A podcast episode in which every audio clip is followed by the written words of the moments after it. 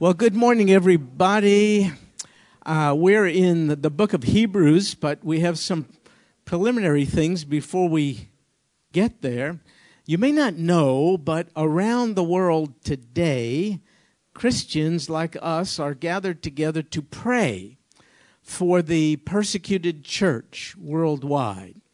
In fact, the first Sunday in November of each year has been designated as the day to do what we're about to do, and that is to pray for fellow Christians around the world who, uh, specifically because of their identification with Christ, are experiencing various degrees of persecution. Uh, just this morning, I read a letter written in the newspaper by a man named Vernon Brewer, who's CEO of a organization called World Help. It's a Christian humanitarian organization. And uh, he is calling in the letter, he's calling our attention to the plight of fellow believers around the world, indicating, in point of fact, that in places like Nigeria and Iran and North Korea, uh, merely being a Christian could result in the penalty of one's death. This is happening even as we are rather comfortably gathered together in Jesus' name here today. Experts who study uh, persecution of believers are seeing that Christian persecution seems to be worse than ever and on the rise. In fact, according to an organization uh, named Open Doors, in their world watch list. They put a world watch list together. It came out in 2019, and they indicate that over 245 million Christians experienced high levels of persecution in the prior year, 2018. 245 million believers around the world. Some are denied jobs, some are uh, disowned by families, some are forced out of their communities, others face imprisonment, and in some cases, very harsh physical abuse. Some are forced to literally run for their lives, and at least 4,305 of our fellow Christians died last year merely because they publicly identified with Christ. 4,305, which equates to approximately 11 believers a day dying for their identification with Christ. So as we gather here today, 11 folks like us will be murdered. Yesterday, uh, almost 11 folks were murdered for their faith, and the same will take place tomorrow. And um, after studying this horrific phenomenon, British Foreign Secretary Jeremy Hunt concluded that this is a near genocide.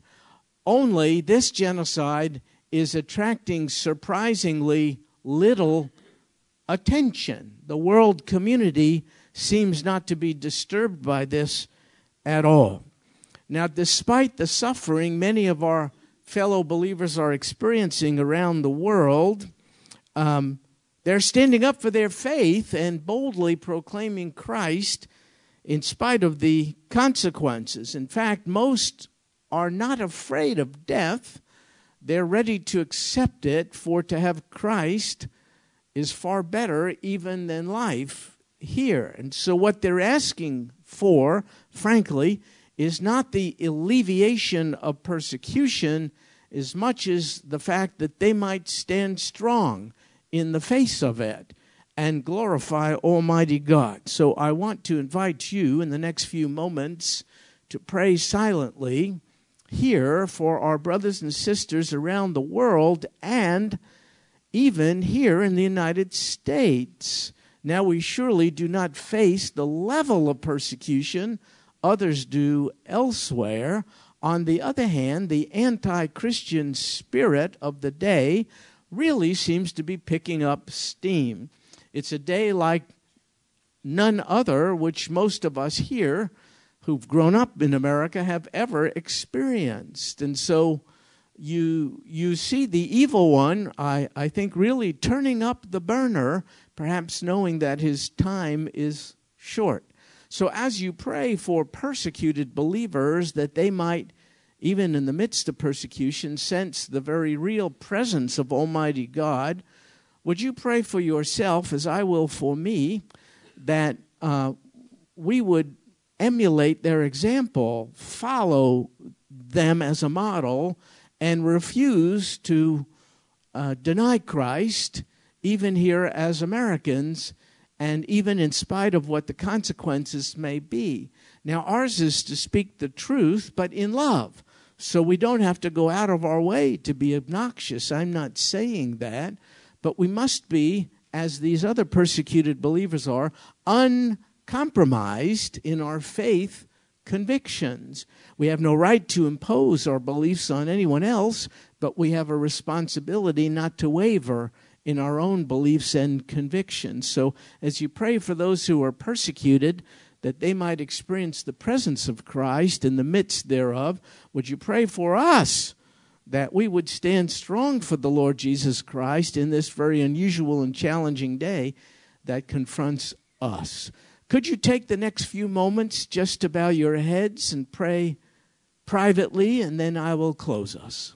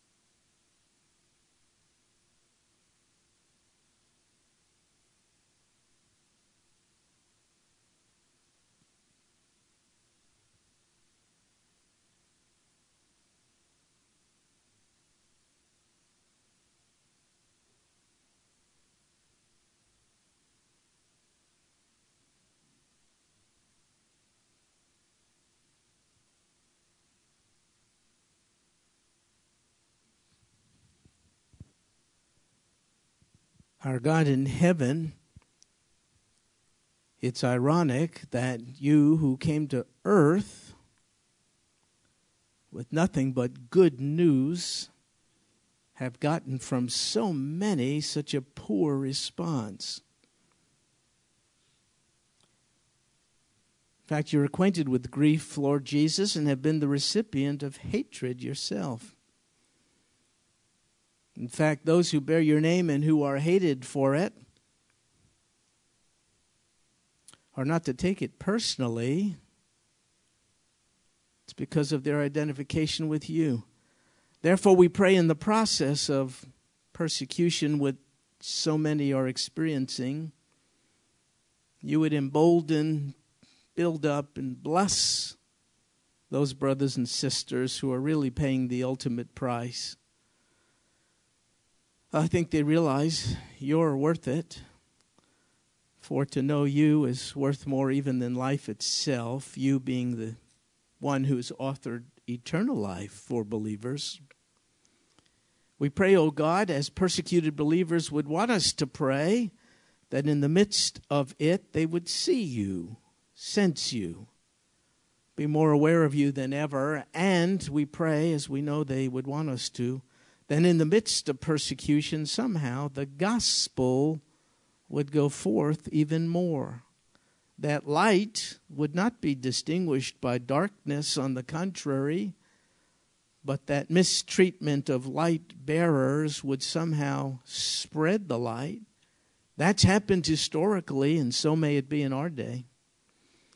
And we pray, oh God, that we might hear take our cue from those who cannot worship freely, safely, and publicly as we do. What a cherished privilege we have here, not to be squandered nor taken lightly. We pray whether it be in school, the workplace, or in the neighborhood, when we are in some way abused, insulted, offended because of our identification with you, we pray we too would count ourselves blessed to share in some small measure in the sufferings with which you suffered. We pray, O oh God, to you for help in dealing with the greatest tragedy. It's not the death of a believer, it's the death of a non believer who is then subject to eternal dying. So we pray that the gospel which you came to offer in your blood, we pray that the gospel would get a hearing today more widely, internationally than ever before, and with a great harvest of souls. Thank you, O God, for the tie that binds us together with persecuted believers worldwide. It's our identification with you. Thank you for the family of God, its eternal nature, and the fact that you consider it to be precious. So do we, Lord Jesus, and so our hearts go out to those believers who are experiencing things we know not of. We can pray for them, O God. A sense of your presence and power and blessing like never before. May they run to Jesus as people are running after them. This we pray in your name. Amen. Well, thank you for praying. If we're still here, Lord willing, and if He doesn't return, then one year from now we'll pray again, first Sunday in November, but we can be praying always. There are many organizations that can tell you and I what's really going on worldwide. Voice of the Martyrs is one. Uh, you can look it up online and see exactly what's going on outside of the confines of our rather comfortable Christian experience here in America. Well, now I want to tell you about something else, and I see Miss Maureen here, and I'm kind of sorry to see you in a weird way because I want to talk about Brother Chuck, if that's okay. Um, he asked me to uh, inform you of the latest in the Schneider family because I'll tell you where he is this weekend. He's out ministering, that's what he's doing. Uh, combat Marine outdoors, Marines and soldiers, others who have lost an arm, a leg, or more, and who've lost a sense of personhood and being and living, are taken by people like Brother Chuck out in the outdoors to hunt, feel alive again. And that's what he's doing right now. Now, I'll tell you why this is so um, striking to me. Uh, Brother Chuck has been challenged with certain uh, physical afflictions, some of which you know of. Do you know about his leg situation? It was an antibiotic of a, a questionable nature that affected his tendon in his leg it's caused it to deteriorate, not be able to function. Perhaps that's you've seen him hobble a little bit here or there, sometimes wearing even a boot, kind of a soft boot, keep the swelling down. It's not working. Well, he finally got to see a specialist, and the specialist confirmed yes, it's the antibiotic uh, that's actually caused this. It's irreversible. And the options, so said the specialist, are to live like this if you can endure the pain and the discomfort, or surgery of a fairly involved kind on the foot, and to remove and replace a whole tendon. Well, I, I think Brother Chuck is, and Maureen have decided to partake of the surgery. He's a young man. He hunts, he fishes, he's active. He feels like this is the only option. Well, then, his PSA levels were pretty high and saw uh, the specialist about that, an entirely unrelated problem, and did not get a good report. This just happened a few days ago. Um, so he has a, a, very aggressive form of cancer. And uh,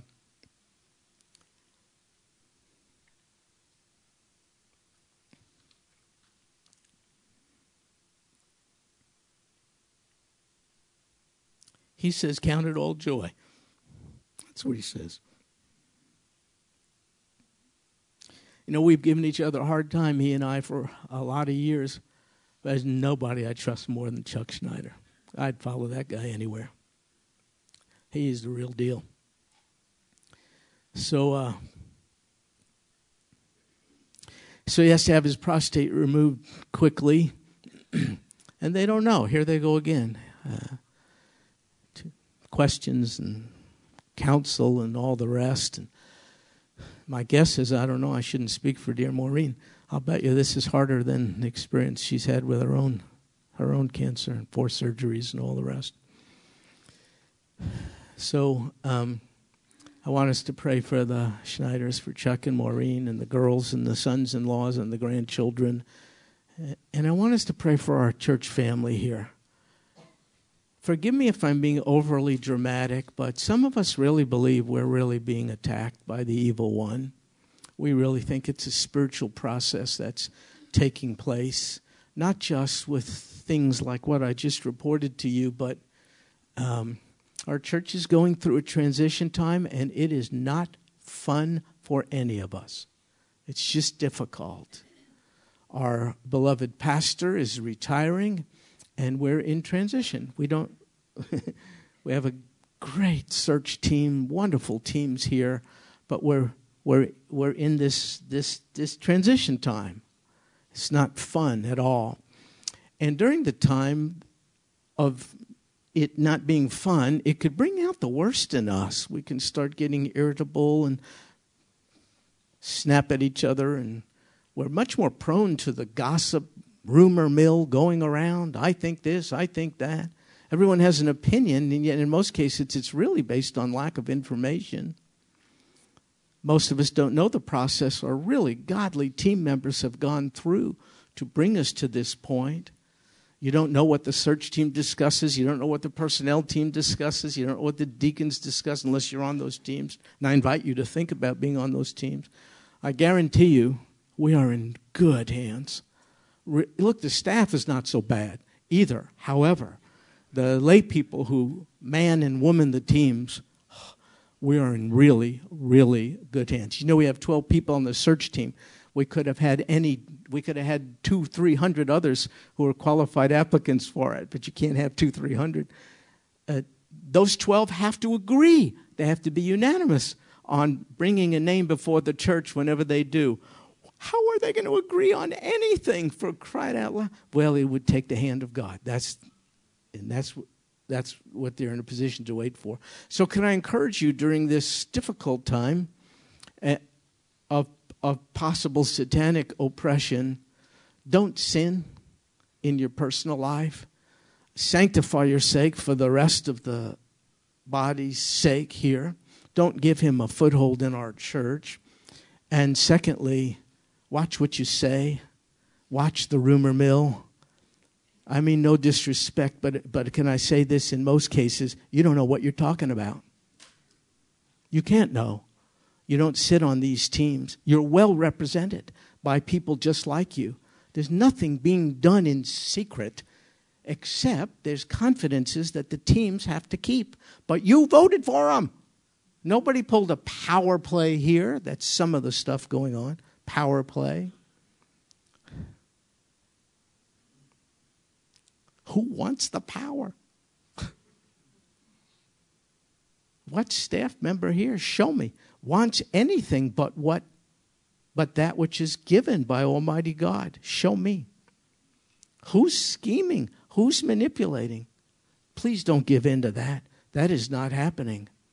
That's just a that's just a lie. Be careful of what the evil one could do because, as our pastor, founding pastor, has so often said, he believes the best days for Sagemont Church are yet to come. I agree with him. Let's not get in the way there. For let's be a more sanctified group and a more united group than ever before.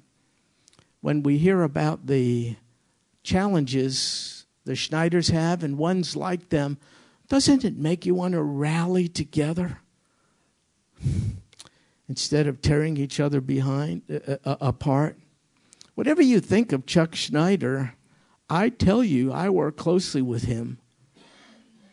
Purity of motives. He wants nothing but what the church asks him to do. And what the church has asked him to do is really, really hard. If he wanted to take the easy way out, he could have.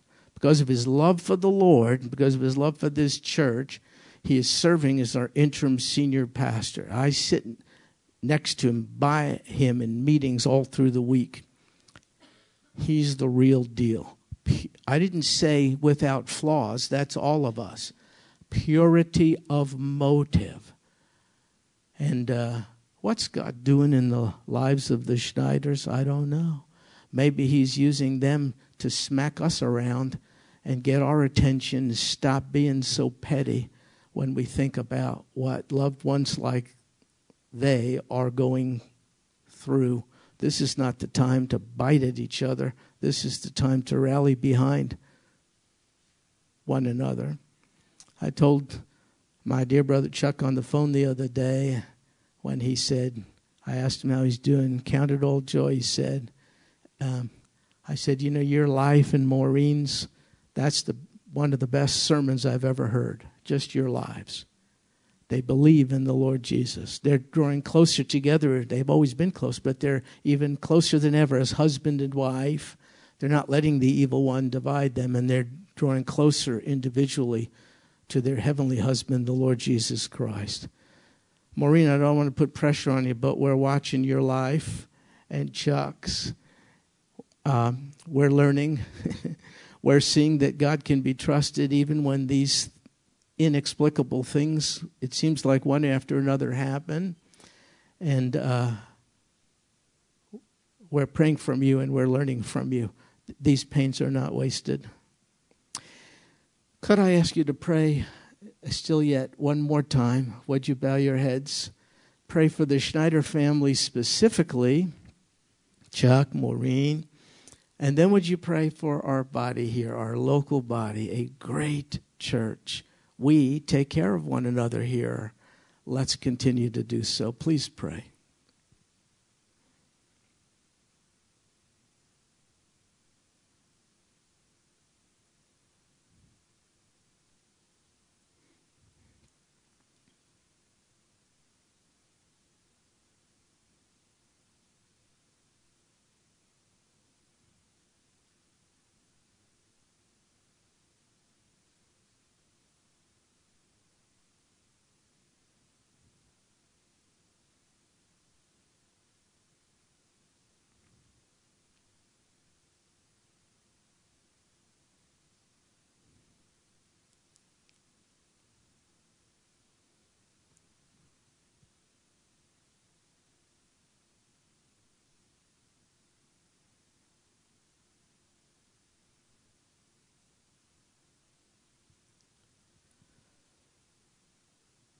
Well, here we are, Lord Jesus, bothering you again.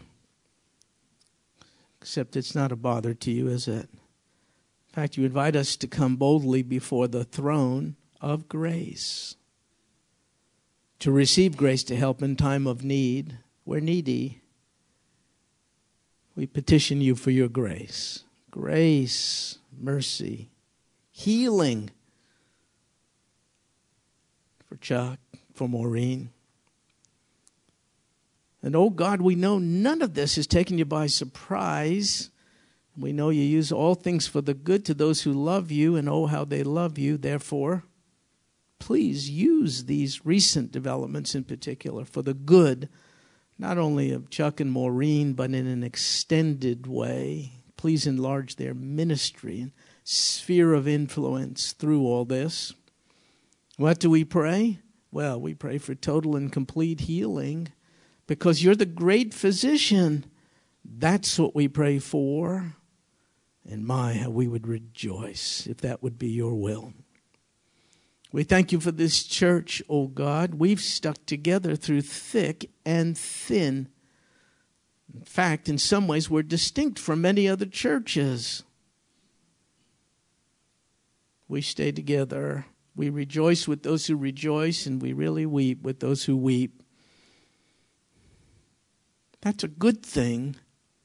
We're not just an organization, it's a little more like a family. You know, family members can squabble and fight, but family members stay together. Family members have high regard for one another and seek one another's best.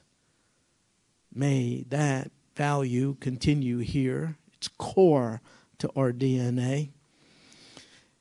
We pray, O oh God, against the evil one. We surely are not strong enough to confront him, but you are. For he who is with us, you is greater than he who is in the world. Therefore, we pray you would strengthen us, give us the victory, lift up our spirits, increase our numbers, use us to bear fruit. Bless us, O God, that we might continue to be a blessing to one another, to those outside the church, and especially to you. This is your church. Be glorified through it until the time of your return. And this we pray in Jesus' name. Amen. Well, thank you for doing that. This, these are real things, right? You know what we just did? We did what no other gathered organization on earth can do. We prayed. That's the distinctive of the church, isn't it? There's no other assembly where that happens, where we can bow before our Heavenly Father and look to Him. What happens when you do it? Relief happens. That's what happens. And somehow, when we run to Him, we're reminded of His sovereignty and of His goodness. And prayer is taking a deep breath until the next time when you're burdened and have to run to Him again. Why doesn't He just lift our burdens, burdens once and for all? Well, because then we wouldn't run to Him. That's why we're instructed to ask Him for daily bread, because He won't give us more than our daily supply, will He? Just enough sustenance for today. Thus, we'll feel needy about running to Him for tomorrow's supply of bread as well. Keep running to the bread of life for sustenance. We're in Hebrews. We don't know who wrote it. We don't really know the circumstances. There's just like a ton of stuff we don't know about it, but we can sure do our best to know about the contents. Here are the cont- contents. In sum, it's this it's a letter of better, and it's to point out that Jesus is better. Last week, as we began our study in Hebrews, we saw that the writer, whoever he or she is, made this point in the first three verses Jesus is better than the prophets. Why would he say that? Well, the Jewish people of the day not only respected the prophets, they began to worship them unduly, and it distracted them from worshiping Jesus. And so the writer made a strong case that Jesus is far better than the prophets. Their, their message was piecemeal and fragmentary and limited and preparatory, but he, he's the fullness of God's revelation to humankind. And so we read in these last days, God has spoken to us in his Son.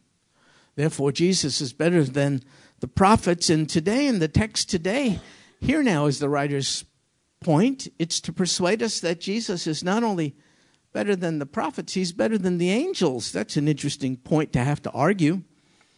Not really when you think about it. Angels are really fantastic creatures. They can captivate your mind, your attention. You can become preoccupied with thoughts of angels.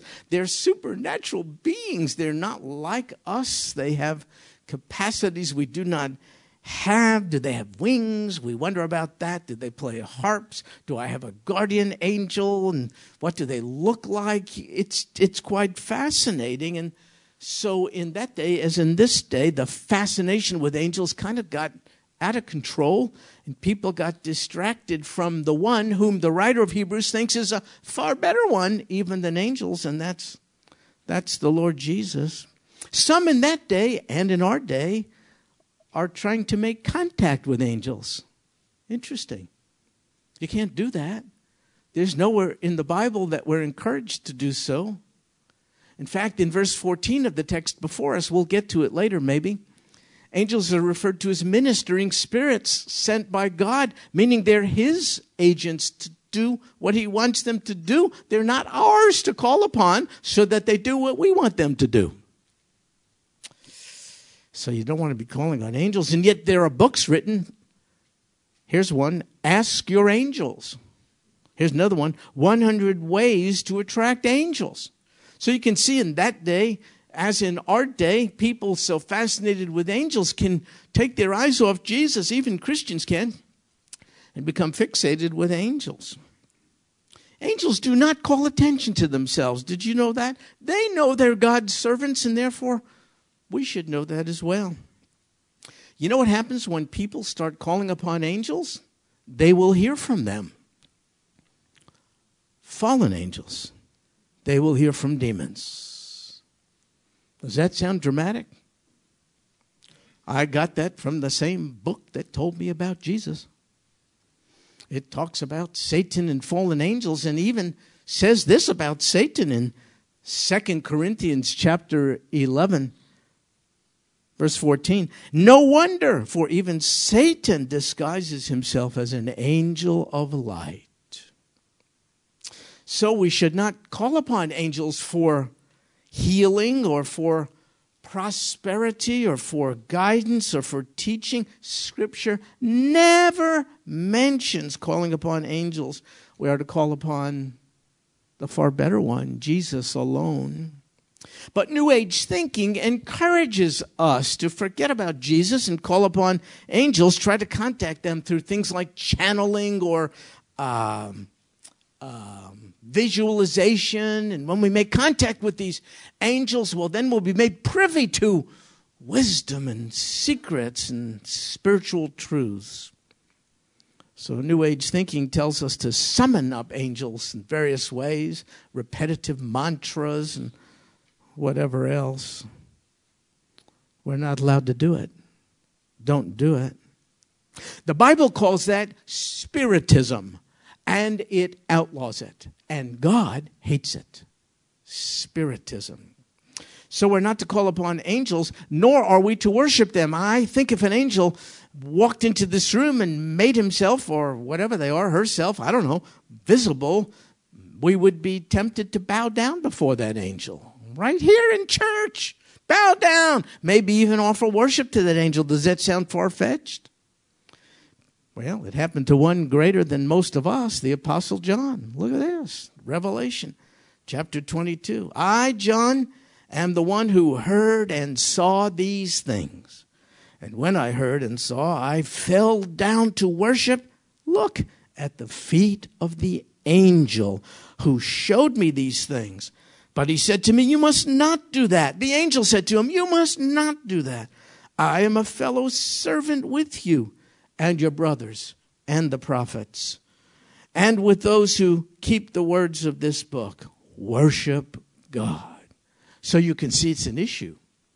It was addressed by the writer of Hebrews for the believers then and by application for believers now. So then, angels are wonderful, but they are not to be worshiped. We are to worship the one who's better. That's the Lord Jesus. And so, in seeking the voice of angels, believers were being distracted from the far better voice of Jesus. The writer of Hebrews realizes this and thus says what he says now in verse 4, chapter 1, verse 4.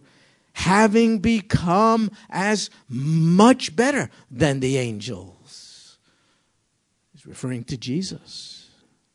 Much better than the angels. And so why is he much better? Well, he has inherited a more excellent name than they. And what is his name? Verse 5 tells us For to which of the angels did he, God the Father, for to which of the angels did he ever say, You are my son? That's a quotation from an Old Testament verse of Scripture. It's the first of seven, which you will see in this paragraph. The writer of Hebrews probably is writing to Hebrews. And that's probably why it got the name Hebrews. And he therefore is speaking their language, the language of the Hebrew scriptures, the Old Testament. So he's invoking seven passages of scripture from the Old Testament. Here's the first. It's from Psalm 2 verse 7 and it says, Thou art my son this day. I have begotten thee. But Father never said that of any of any angel. See the word begotten? That doesn't mean birthed in the sense in which we think of it. Not at all. It meant it meant the it was a reference to a king coming into his exalted position. And Paul, I'll show you in just a second, attributes this event in the life of the Lord Jesus to the time of his resurrection. Look, I'll show you this. It's in Acts chapter 13. It says, And we announce to you the gospel of the promise made to the fathers, that God has fully fulfilled this promise to us, their children, in, look, raising up Jesus reference to the resurrection. As it is also written in the second psalm, You are my son. This day I have begotten thee. Paul quotes from the same verse that the writer of Hebrews is. Paul is saying the time at which the son was was was begotten, made his sort of debut as King of Kings, is when he showed his victory even over the last enemy, death, through his resurrection. Well, none of that is true of any angel, no matter how great, not even guardian, not even archangels like Gabriel or Michael. No, no, no.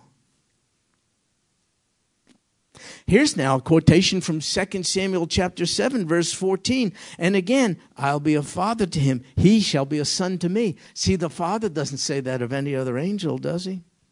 And furthermore, verse, verse 6 And when he again brings the firstborn into the world, the Father refers to Christ as the firstborn. He doesn't refer to any angel that way.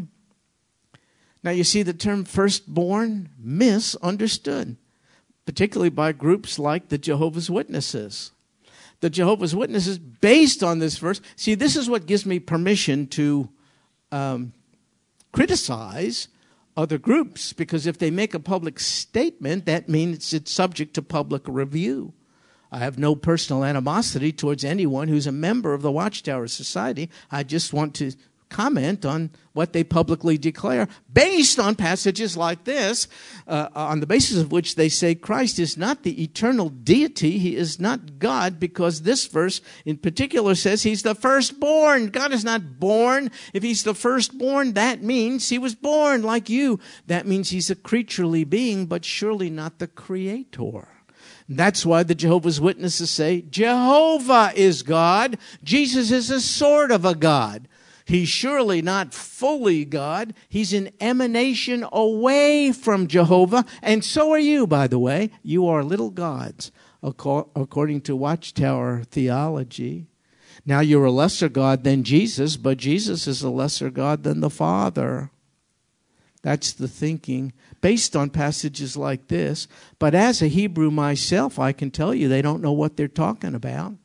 Because I'll tell you what the term firstborn registers in the mind of any Hebrew reader. It has nothing to do with birth and, biological sense, really. It has to do with esteemed position in a family. The firstborn in Hebrew thinking gets special privileges, sometimes a double inheritance, even. That's the special heir, firstborn.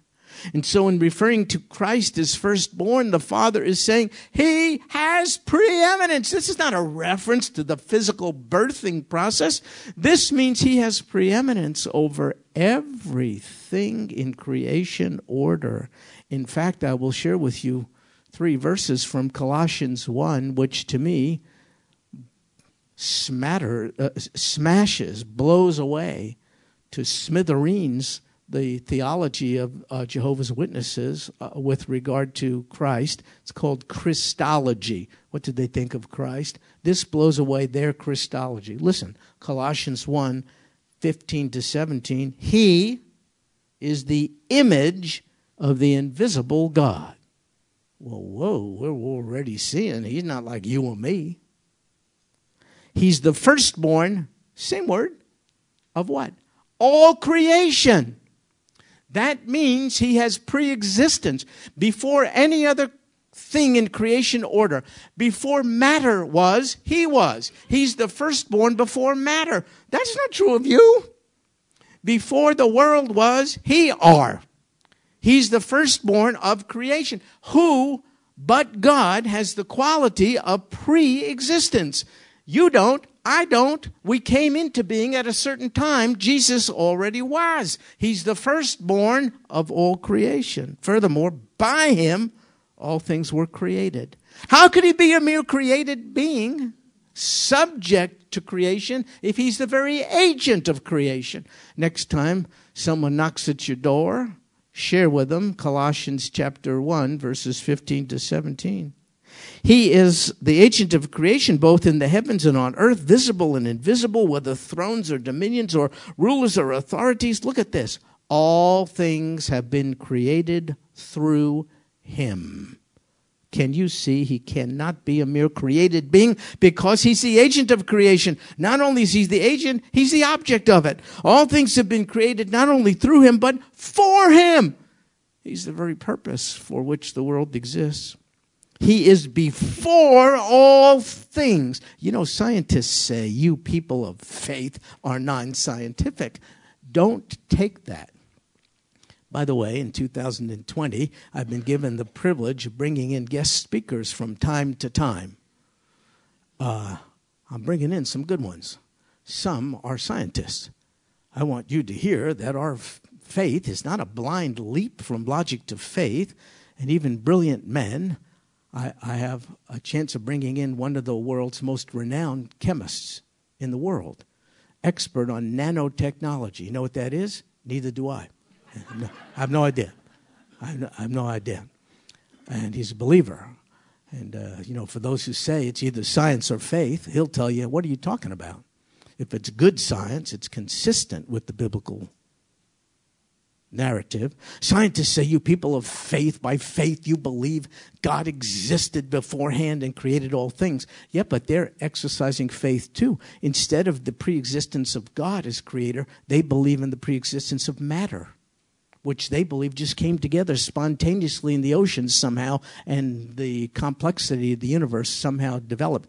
Uh, when you talk to a scientist, you say, wait a second, you got a lot more faith than I do takes a lot of faith to believe that somehow spontaneously without design organisms came together who knows where in primordial primordial oceans and the whole telescopic world and microscopic world the the complexity of your human body just developed by chance. Well that takes a lot more faith than to believe the design of the creation order posits the existence of a designer. Who is the designer? Jesus See, he is before all things, and in him all things hold together.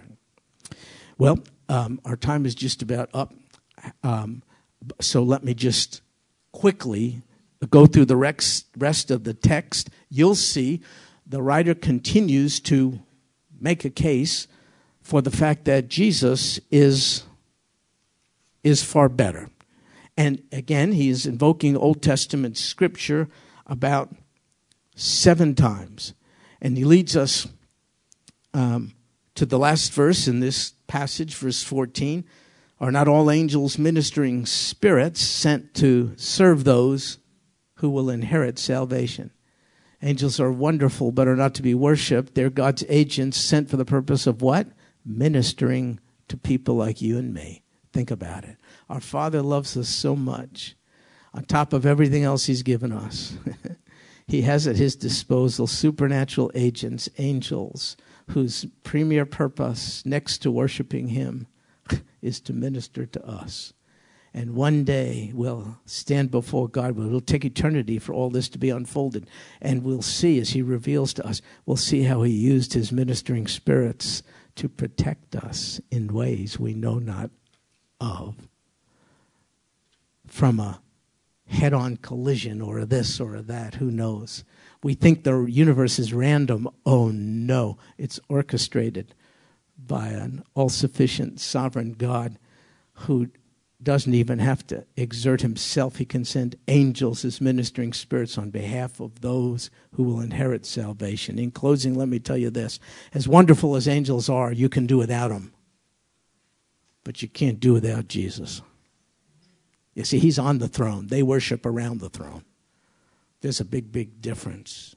Angels did not, angels cannot bring you and I into personal union with Almighty God. That Jesus did. See, angels can't do that. In gaining Christ, we've gained the one who is better. the one who is far superior to angels. You can do without angels, you cannot do without Jesus. And here's something quite amazing Jesus doesn't want to do without you or me. That's amazing.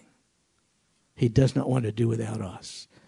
He desires a personal relationship with us. So even though angels are intensely attractive, no angel can possibly love you and me as much as our loving, living Savior does. Therefore, may we each join with the angels in heaven in worshiping Him, Jesus, who now forevermore and forevermore is far better than everything else. As I think about persecuted Christians whose lives are on their line for publicly identifying with Jesus, isn't it true that Jesus is even better than life? Because he's the author of eternal life. If we have Jesus, we really do have everything we need.